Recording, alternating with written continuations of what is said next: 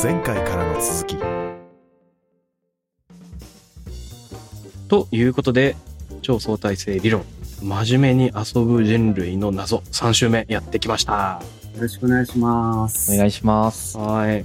真面目に遊ぶっていうことで、お酒を飲み始めて、みんなやや、えー ベロン、ベロンベロンになってきています。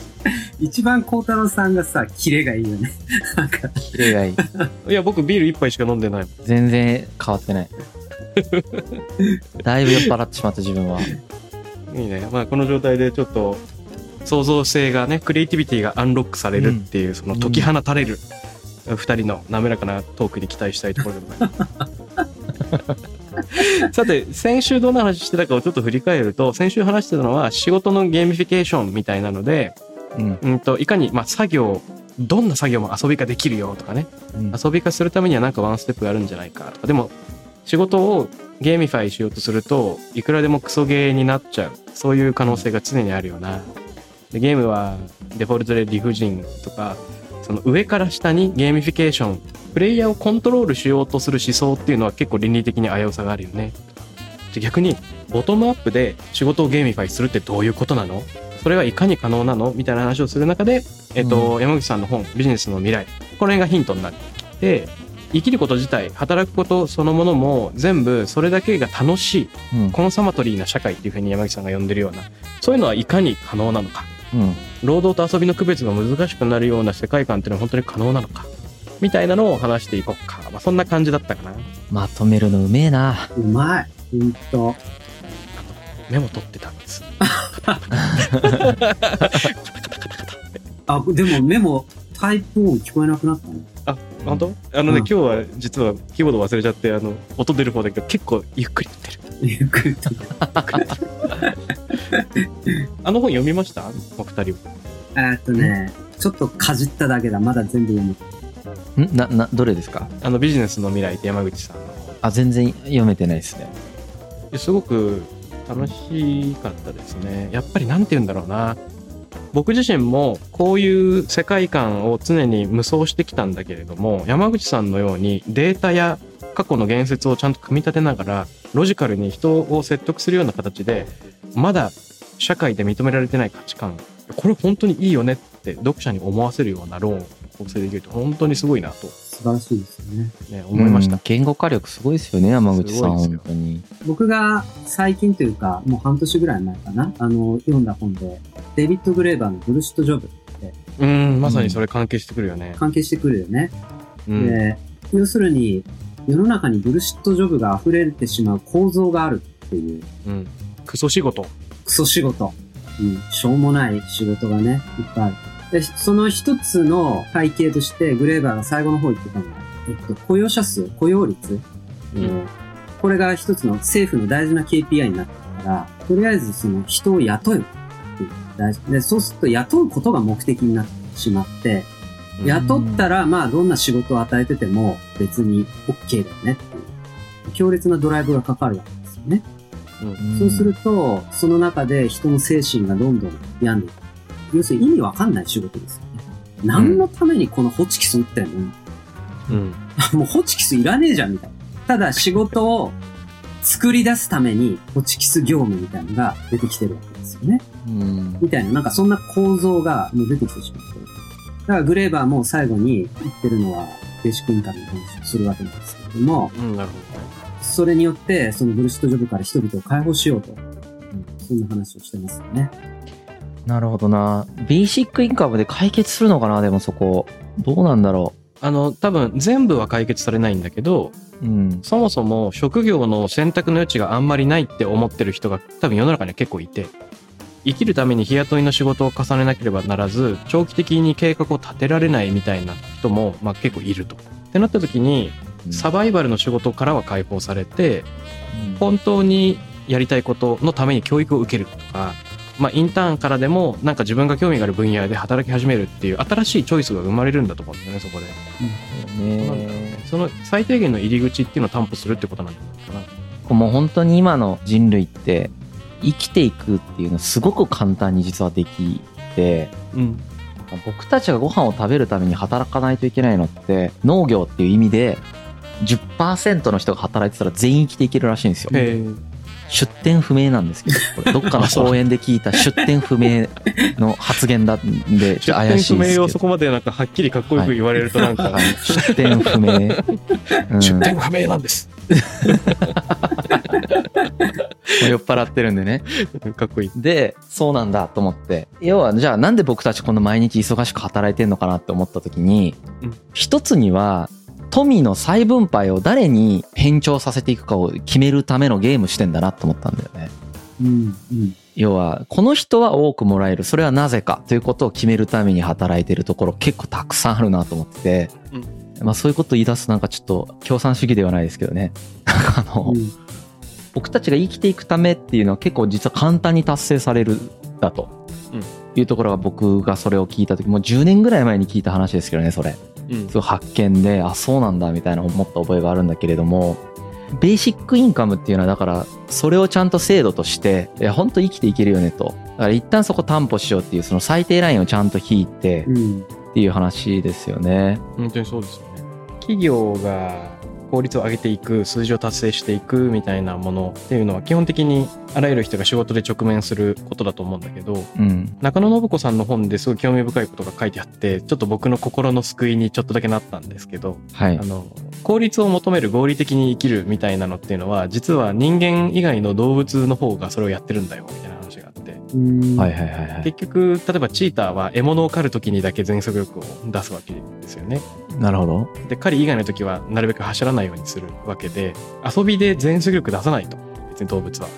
うんまあ出すのかもしらんけど、基本的には、なるべく楽をして、獲物を得て、あとは止まってるっていうのは非常に普通の合理的な行為であると。一方で、人間がその遊ぶっていう一見無駄に見えるようなことを追求できるっていう意味で、それこそホイジンガがホモルーデンスっていうふうにあえて言ったのは、そこに人間らしさを見出したわけだと思うんですけど、うん。だから役立つとか儲かるみたいなのを追求しすぎるっていうのは実は野蛮なことなのかもしれなくてうん。効率だけを研ぎ澄まさないからこそ人間は楽しいしそれこそがなんていうの喜びの元になる脳の栄養源にもなるっていうような話をうんなんか中野さんは知ってたんですね。うん。で例えば江戸時代みたいなのがなんだろうもちろん商人が栄えた時代でもあったかもしれないけど文化が栄えた時代でもあって人々は遊んだとうんお金をその日のうちに使い切ってうんあの、浮世絵も買うし、ご飯も食べるし、うんそれでいて庶民の識技術は非常に高くて、お芝居も行くし、とかね、文化的なことに興じることができたっていうような。でこの感覚みたいなのは、今の現代でも通用するんだろうかとかね、うん取り入れられるのか。で、効率自体もすごく良いことだとは思うんだけど、それだけが自己目的化しちゃうと、やっぱりなんかコントロールされてるとか、うん自分の意思がなくなっちゃうように感じられる部分があるからね、そことちゃんと切り離せるのかっていう問題意識はちょっと持っていきたいですよね。そうですよね。必ず出てくるのが、うん人は怠惰になるんじゃないか、みたいな話もね、あ、出てくるよね。出てくる。まあ、いろんな実験がなされていて、実際にはそんなことはないみたいなデータも出ているようですけれども、例えばっていうことで考えたとき、要するにみんな働かなく、生きるためには働かなくていいっていう状態になったときに、これ比喩で考えたときにさ、高校生ですと、部活何部に入るみたいな感じになるのかなと思ったわうんうんけ。だから帰宅部もあるわけ。うんうん。バイトするっていうのもあるわけ。なるほど。で、それこそラグビーするもいいし、テニスするもいい。でもそれはうんうんうん別にラグビーもテニスも野球もサッカーもさ、なんかそこにお金として何かを求めてるわけじゃなくて、純粋に楽しみとしてやるわけじゃん。う。うんん。でもやっぱお金にこだわりある人はバイトをやってもいいみたいな。そんな、だから決して怠惰にはならないんじゃないか気はするんだね。そのメタファーで考えるとよ。うん。でも、でも部活で人は病むんだよね。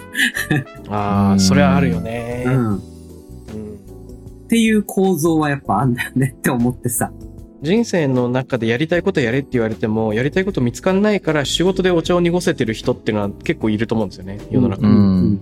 で、とりあえず仕事の場では求められてるから、転職だとは思ってないけど、お前のやりたいことは何だっていう質問から逃れるために日々過ごしてるっていう人も多分少なからずいると。うん。少なくとも毎日が忙しいからそれでいい。うん。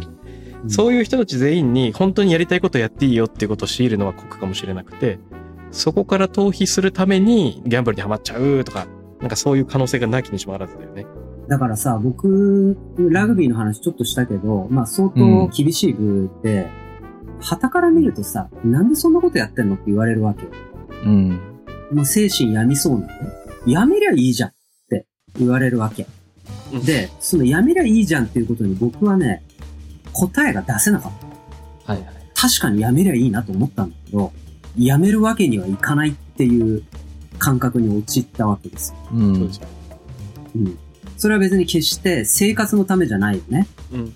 それね、すごい人間っぽいなと思ってて、それが一番。なんか人間関係じゃないですかね、それ、もしかして。あ、そう、そう。ああ、あるよ。自分と誰かと関係とかいうのを複合的にその時の部活の自分とコーチとか自分と仲間とか同級生とか自分と後輩自分と先輩とかいうところの複合的なそのみんなのそれぞれが求めていることを総合的に自分が考えた時にやめれないうん。決して生活のためではないし別に自分はそれを確かにやりたい。やりたいんだがやめてもいい。やめてもいいんだけどやめれない。なぜかというとそういう関係性というかそういう社会を形成しているから。でその社会が瓦解してしまうんでしょうね。多分やめることによって。うん。すっごい人間っぽい。ですよねそで、れあれだよね、あの、ゲームに没頭している最中は、ゲームの中での立ち回りばかりに集中してしまって、ゲームをやる意味とか、ゲームのルールこれでいいのかっていうことを問おうとしなくなるよね、人は。あまあそれそういう表現もできると思う。確かに、うんこのゲーム、抜け出してやろうとかなんか思えないというかね。やっぱ感情があるんですよねそこに。ゲームの中にいるということはそのゲームの中にいることに対して感情を抱いてるからその感情って合理的に消せなかったりするじゃないですか。そういうことによるやめれなさみたいなのはあるかもしれない。それでいくとベーシックインカムを作ったとしても遊びのように仕事をしていても結局それがその中の社会の中で遊びではなくなっていくということは容易に起こるでしょうね あるだろうね。ん。そうだよね。まあ、それはあるよね。これねでそこで僕すごく思うのはうん。部活に複数所属すべきだと思うんですよ。なるほど。あ大事大事大事。社会を複数持つことの大切さというのをですねそ、れはわかるわ。社会というかコミュニティ、複数のコミュニティに同時所属する、まあ文人思考的な感覚で、その全てが自分であるという複合的な自己形成をしていることがすごく大事じゃないかなと思っていて、そうすると遊べると思う、だいぶ。ああ、なんとなくわかる。う。うんん。これね、思い出しました。あの、マックス・ベーバーっていう人のプロテスタンティズムとなんだっけ？資本、プロリンね。資本主義の精神ね。あ、そうそう、資本主義の精神あるじゃないですか。あそこで取り入れられてる対立軸が、目的合理的っていうのと価値合理的っていうのがあるけど、うん山口さんの方にもね、目的合理、あの、インストゥルメンタルっていう単語は多分同じ目的合理的っていうことで。で、山口さんの本では対比をコンサマトリーって言ってんだけど、マックス・ベーバーの本では価値合理的って言ってるんですよね。まあなんかすごい似てて、はいはいはい。それ自体価値を持つのか、それとも何かの手段なのか、みたいなやつですよね。で、例えば高度経済成長期の日本っていうのは、もっと強く、もっと高く、もっと早く、もっとお金をみたいなのでやってて、それを目的に設定したと。で、そうすると新幹線作るといいし、首都高を建てるといいし、高層ビル建てるといい、湾岸あるといいみたいな、三種の神器あるといいみたいな感じになるんだけど、この中でどんどんどんどんしかし成長が鈍化していくと、あれどうした、どうしたらいいんだろうみたいな、ちょっとゴールを見失う瞬間出てきちゃうんですよね。うんでも問題は、一度新幹線作るとか首都高を作るみたいなのが、そのインストゥルメンタルな目的合理的なものとして設定されてるときに、その輪から抜け出すっていうのは、インストゥルメンタルな価値観のままだと無理なんだよね。そうですね。で、ちょっと一歩引いて、メタな思考を手に入れる必要があって、より早く、より高く、より強くみたいなの自体が、今いらないんじゃねって、真顔になって突っ込める精神が必要になってくるわけじゃないですか。うん。そうでしょうね。だから、さっき言った複数の部活に参加し、その部活の期限も決まってる状態が結構解散前提？解散前提。でそれをすると、すごく楽しめそう。で、嫌だったらやめりゃいいし。それ面白い。それ超面白い。それってさ、あれなんじゃない？あの、部活自体に期限があるんじゃなくて、うん。所属できる年数に期限があるっていうのでもいいのかもね。うん。時系列の概念もう少し使った方がいいなと思うんですよ。基本的に。うんあらゆることに対して。で、まさに今もそうなんだけれども、所属するっていうことに対して、なんか永遠の所属を想像したりするじゃないですか。うん。しはい期限のない所属を思うんだけれどもそうではないと、まあこれ全部期限があるものなんだという前提をもとに設計をしていく。うん。するだけでだいぶ心持ちが変わることがたくさんあるなと思っていて、うん。うん。うん。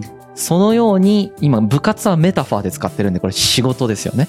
うん。仕事をそのように考えるということはやっぱりとても大切でどうしてもさっきの人間関係に引っ張られるんですよ。要はコミュニティ存続に命かけちゃうんですよね。まあ、そうだよね。そうあのあのこれ仕事でベンチャー企業でもめちゃくちゃよくあるのがうん。創業者とか今一緒にいるメンバーがもう好きすぎて僕たちが一緒にやることが目的になるうん。私たちが、でも実はそうではない。やっぱり。うん。もともとそういう組織形成してない。株式会社になり仕事っていうのは。目的があったりとか達成目標があったりとか、まあ、影響を与えたいことがあってそのために形成してるチームだからコミュニティを維持する必要っていうのは必ずしもない。うん。うんだから人間関係を維持するであるとかコミュニティを維持するということの優先度をちょっと下げてですね劣後させてで期限も設けて複数所属するっていう世界にする。でベーシックインカムがありますにするとだいぶ遊べると思う。うん。めっちゃ副業しててってことですね。めっちゃ副業してます、えーそれぞれの副業は一生続けるつもりは全員がないですいつ辞めるかも決めなくていいんだけど、まあ、一生は絶対続けないよねって言いながらやってます。やりたいところまでやりますとか言ってやってます。ってやると楽しいと思う。であれだよね。あの転職してみたいけどできないって考えてる人がいるとしたらうん。あの自分はこの組織から出たらちゃんと生きていけるんだろうか就職できないかもお金もらえないかも市場価値がないかもって思うんだけどうんその恐怖を下支えしてくれるのがベーシックインカムってことですよね。そうですねそれをベーシックインカムで担保してそうそうそう。うんでさっきの部活の呪いみたいなのがあるからそれから解放されるためには複数所属と期限付きの概念をつける確かに。たださ、部活の呪いって結構あったりするじゃん。うんつまり大会で優勝するだろうんお前何をよそちょろちょろしてんだよ。コミットしろや、みたいなさ。あるある。なお前何テニスやってんだよ、みたいな。それも期限の概念を使ったらいいと思ってて。強制期限ってこいやまあ強制というか続けたかったら続けてもいい。ただこれから3年間はこの部活に集中するんだという選択の仕方をする。だからこれは期限があるんだと。いう期限があることによって人間の思考っていうのはやっぱりだいぶ変わるんですよね。時系列の概念入れるとだいぶ変わるもう一生自分はこれを頑張るんだっていうのを決めてもないのにそんな気分でいるバージョンってすごいいっぱいあるじゃないですかうん。そうすると全て起こる問題がいちいち全部深刻になるんですよね確かにね。とまあそうだよね。自分の世界それが全てって思っちゃうとそうそうそう深刻になるよね。深刻になるんだけどいやこれは限定的に今すっげえ頑張ってるんだってなると最後が見えてるんで頑張れるんですよね意外とうん。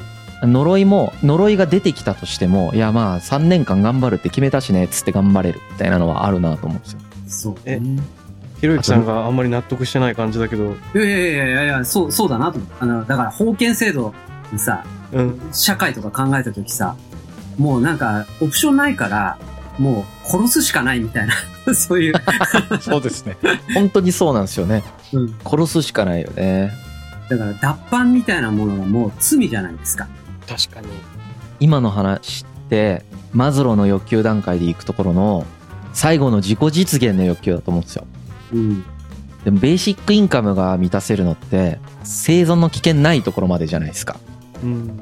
この間を埋めるみたいなのはミッシングリンクだなって今思ったいや、そうなん、そうそう、そうだと思う。だからやっぱ病むと思う。あの そうだよねもうこれあれ分かったやっぱブッダだ 何が？ブッダが言ってる ブッダが言ってるあワーもうプしたぞ、ワープしたぞ。ブッダが生きるって辛いよねって言ってるからそれだ これああ、ブッダだ、それ。もう生きてるだけで辛いんだ俺らもうもうダメだねそもう生きてるだけで辛いんだなと思った今まあだから、過度な幻想は持たない方がいいんだよね。そうですねうん。結局、ついて回ることなんだけれども、ベターになるかもしれないと。うん。量的に自己実現できる人の量が増える可能性はとても高いうん。そうだよね。まあ、少なくともそこのスタート地点はあるよね。でももちろん、んその、山口さんの本に書いてあることはベーシックインカムだけではなくて、いろんなことが書いてあるにはあるんだけど、マズローのピラミッドの上の方までみんなが行けることを、僕たちはなんとなく想像するんだが、まあ、そもそもあらゆる人がそれを本当にやりたいのかみたいな問題はあるよね。これもうん先週出てきたゲーム設計者みたいに俺たちがただ上から妄想してるだけでそれがいいのかどうかよく分かんないねっていうのはある。わかんないと思ううん自分に自信がある人は今のやり例えばね期限付きでどうとかやりゃいいと思うんだけどあ、そうそうそうそうそう。自分に自信とかがないとなんかそれもできない気がするしいや、だから、また前回の話にちょっと戻ると、その自由の刑になっちゃう人がいるんだよね。だから、もともとさ、階層とかが決まってて、この家であると、封建社会の中でずっとこの役割って言ってくれたら、ある意味逆の悩みはなくなるんだよ。なくなる。ほんとそう。俺武士だわとか思ってた方が楽だもん。多分。武士ってこうすりゃいいよねっつって。うん。でも常にあなたは武士であるか、商人であるか、農民であるか、オプションです。来年自己申告してくださいね。そうそうですよね。ほんと。2年半は武士でーみたいな。うん決めないといけないからね。ほんと自由の系だもんな、それ。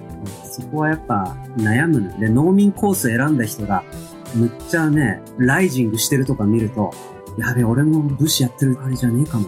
こうん。うんまあでも、先々週の遊びの要件である情報負荷自分のスキルに対する負荷のかけ方と、その情報の負荷っていうのが難易度設定ですよね。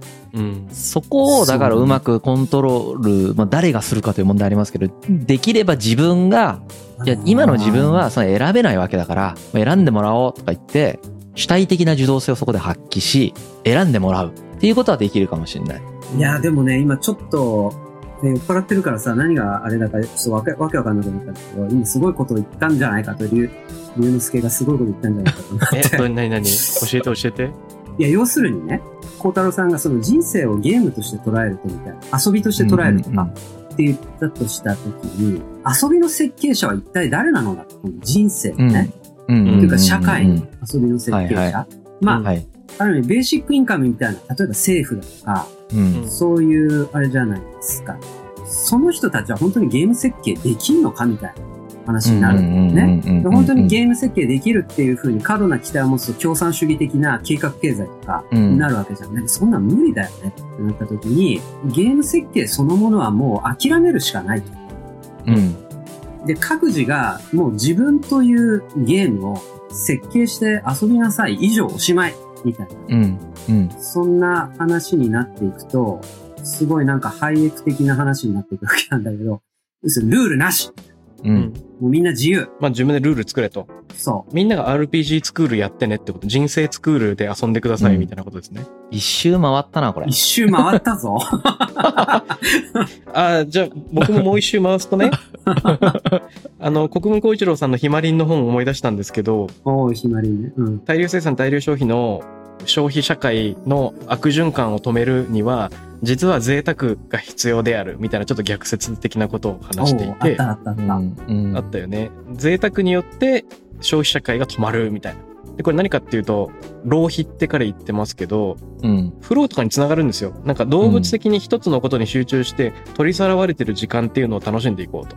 ただ取りさらわれるためには結構リテラシーが必要で、例えばパーティーに招かれてつまんなかったよって言った時は、パーティーが悪いっていう可能性もあるんだけど、うん。パーティーで出される料理を味わうリテラシーが自分にないとか、そこで交わされる会話についていくリテラシーが自分にないとかっていう可能性もあるわけで、ついていくためには一定の訓練とか知識みたいなのが必要になってくる。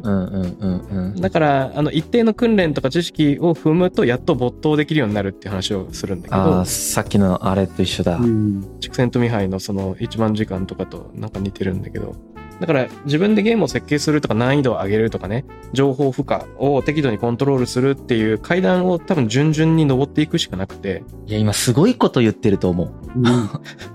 これすごいこと言ってる。る、今。これは、我々が封建社会から脱して近代化した後に、誰も自分たちの人生を楽しむためのスキルを磨くということにそこまで集中してこなかった。だけど、まあ第二次世界大戦以降ですよね。第二次世界大戦までは国家の方がちょっと強かったんで、うんうん第二次世界大戦以降、社会は我々の主体性に委ねられている今。うん。そこで我々はリテラシーを上げないといけなかった、実は。それは何のリテラシーだったか。自分の人生を遊ぶリテラシーだった。それをそうだよ。そのリテラシーがないから遊べないんだという発想もできる。今の話を聞くと。僕たちはパーティーに招かれている人生という。あ、そうじゃ、いいこと言ったね。面白いこと言ったね、今。料理が、こう、出されたりとか、いろんな人に話しかけてもいい。だけど、リテラシーがないから楽しめないことがある。はいはいはいはいはい。おそのパーティーの場面設定は結構ランダムで設定されてるう。んしかも。うんなるほど。そのリテラシーを上げると、実はあなたはそのパーティーを楽しむっていう方法を自分で見つけられるんですよ。主体的にね。誰にもコントロールされてないんだよっていうことが実は僕たちには大事なのかも。いいねこれ来たじゃん収録の後半で酔いが覚めたねりゅうちゃん やばい。まだ酔っ払ってる。まだ酔っ払ってるから、酔いが冷めた後に聞いたらどう思うかわかんないけど。いやめっやちゃいいよめっちゃいい、そういうことかも。これ。うんいいじゃん。もう自分の言葉にまた酔える。次聞いたら。次はねお酒じゃなくて言葉によちょっとちょっと一言コメントしていいですか？はい。はいはい。僕はねあのひろゆきさんとねりゅうちゃんのうん話題の転換とか趣向に惚れましたね今後半ででひひろゆきさんのどこのポイントがすごい良かったかって言ったら人生という遊びとか社会という遊びの設計者はそもそも誰なのかっていうなんか問いを自ら立ててそれは政府なのかそれは個人なのか。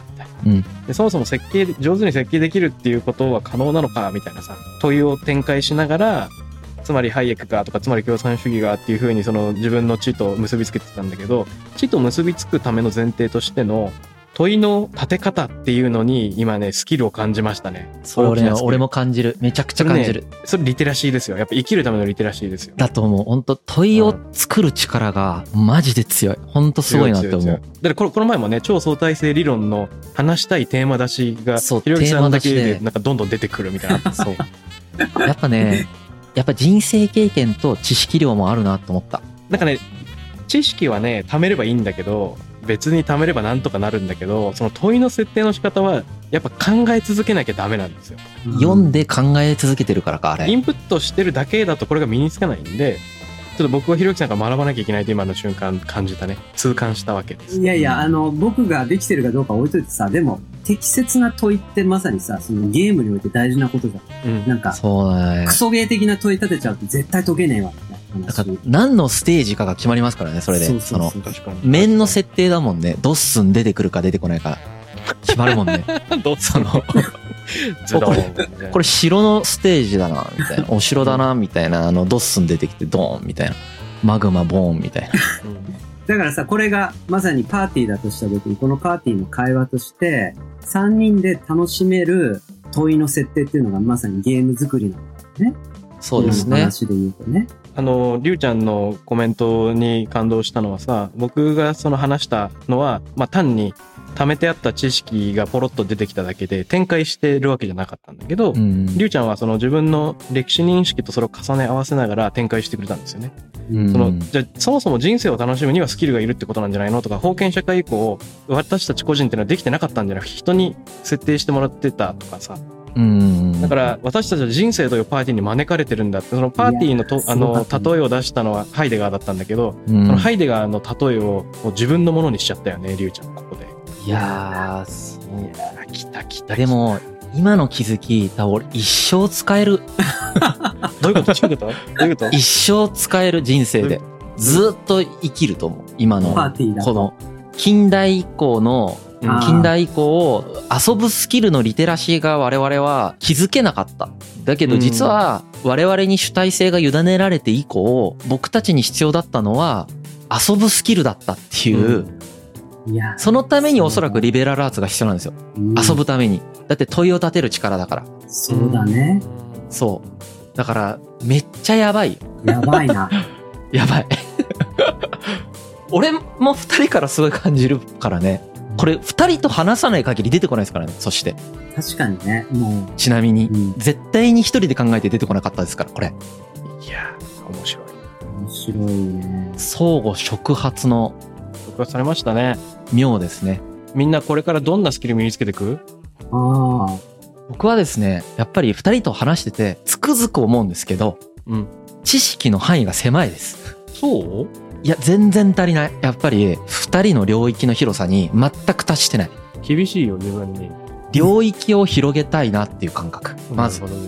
それによるレシーブできる範囲とかが多分全然違うと。広げたら。うん。ちょっとそこをね、やりたいと思ってますよ。逆に僕は、深さじゃないかな。その、りゅうちゃんが広げるって話だったらね。僕個人としての問題意識としては、深さだな。そう、十分深いと思うけどな。僕はやっぱり、その、本当にやりたいことの先延ばしレベル非常に高いと思うんで、自分がね。いいじゃん。そこを、そのスキルをアンラーンしていかなければ、手放していかなければいけないから、細切れのゲームを自分に課していきたい。つまり、なんかブログ記事を1個書こうっていうことさえ自分の中で重すぎるから、もうワンセンテンスでいいんだとかさ、そういうレベルに楽しみをちゃんと見出せるような、自分が喜ぶゲーム設定していきたいし、うんさらに言うと、ブログみたいな生産的な活動以外の、まあ、ただ、ただ音楽を楽しむみたいな、その、何も生まないことを、まあ、当たり前のことだけどね、ただ楽しみたいですよね。この夏は僕は、プッシュっていうパッド型の楽器っていうか、ミディコントローラーがあるんですけど、うんうんうん。ライブっていう音楽アプリを操るやつ。えーこれでね、いろいろ実験しようと思ってて。おエイブルトン。あ、エイブルトンだ。エイブルトンプッシュライブ。うん。エイブルトンライブプッシュ2か。これで遊んでいこうかなと。いいですね。そうですね。ということで、リスナーの皆さんもよかったら、ハッシュタグ超相対性理論に、人生を楽しむための遊びのスキルですね。自分なりの考えるそのスキルについてなんか思うところがあれば、そうですね。お便りとかもね、どんどん欲しいんですけど、もしよし一。体どこに出せばいいのか。もうそうだね。ハッシュタグでつぶやいていただくか、ツイッターでハッシュタグでつぶやいてもらうのが一番かうんな。一番いいかな。あそれが早いかね。うん。まあ、うん。DM いただいてもね、ツイッター上ツイッタあーでね。ツイッターに DM もらってもいいし、3人の誰かとかに。で。う。ん。2週間前みたいにさ、コメントバックっていう形になるかもしれないし、もしかしたら盛り上がりそうだったらもうそれ自体が収録テーマになっちゃうかもしれないから、うんうん。皆さんがこの3人に聞きたいことってのがあったらもう遠慮なくどしどしいただければと思います。うん。ぜひ。じゃあこんな感じですかね。はい今回。楽しかった。楽しかったね。いやー、めちゃくちゃ学んだ。俺人生変わると思う、これ。なんかそのリアクション力あるよね。楽しむスキルを持ってると思う、りゅうちゃんはそういう。これ、あの、あれですよ。二人と話してる時だけだよ。本当？毎回こんなんじゃないから。全然。興味ない時本当興味なさそうなんで。本当に。愛想良くないから。そうなんです。じゃあ、はい。また、私です。はい次回も楽しみにしてます。はい。はいありがとうございました。ありがとうございました。はーい。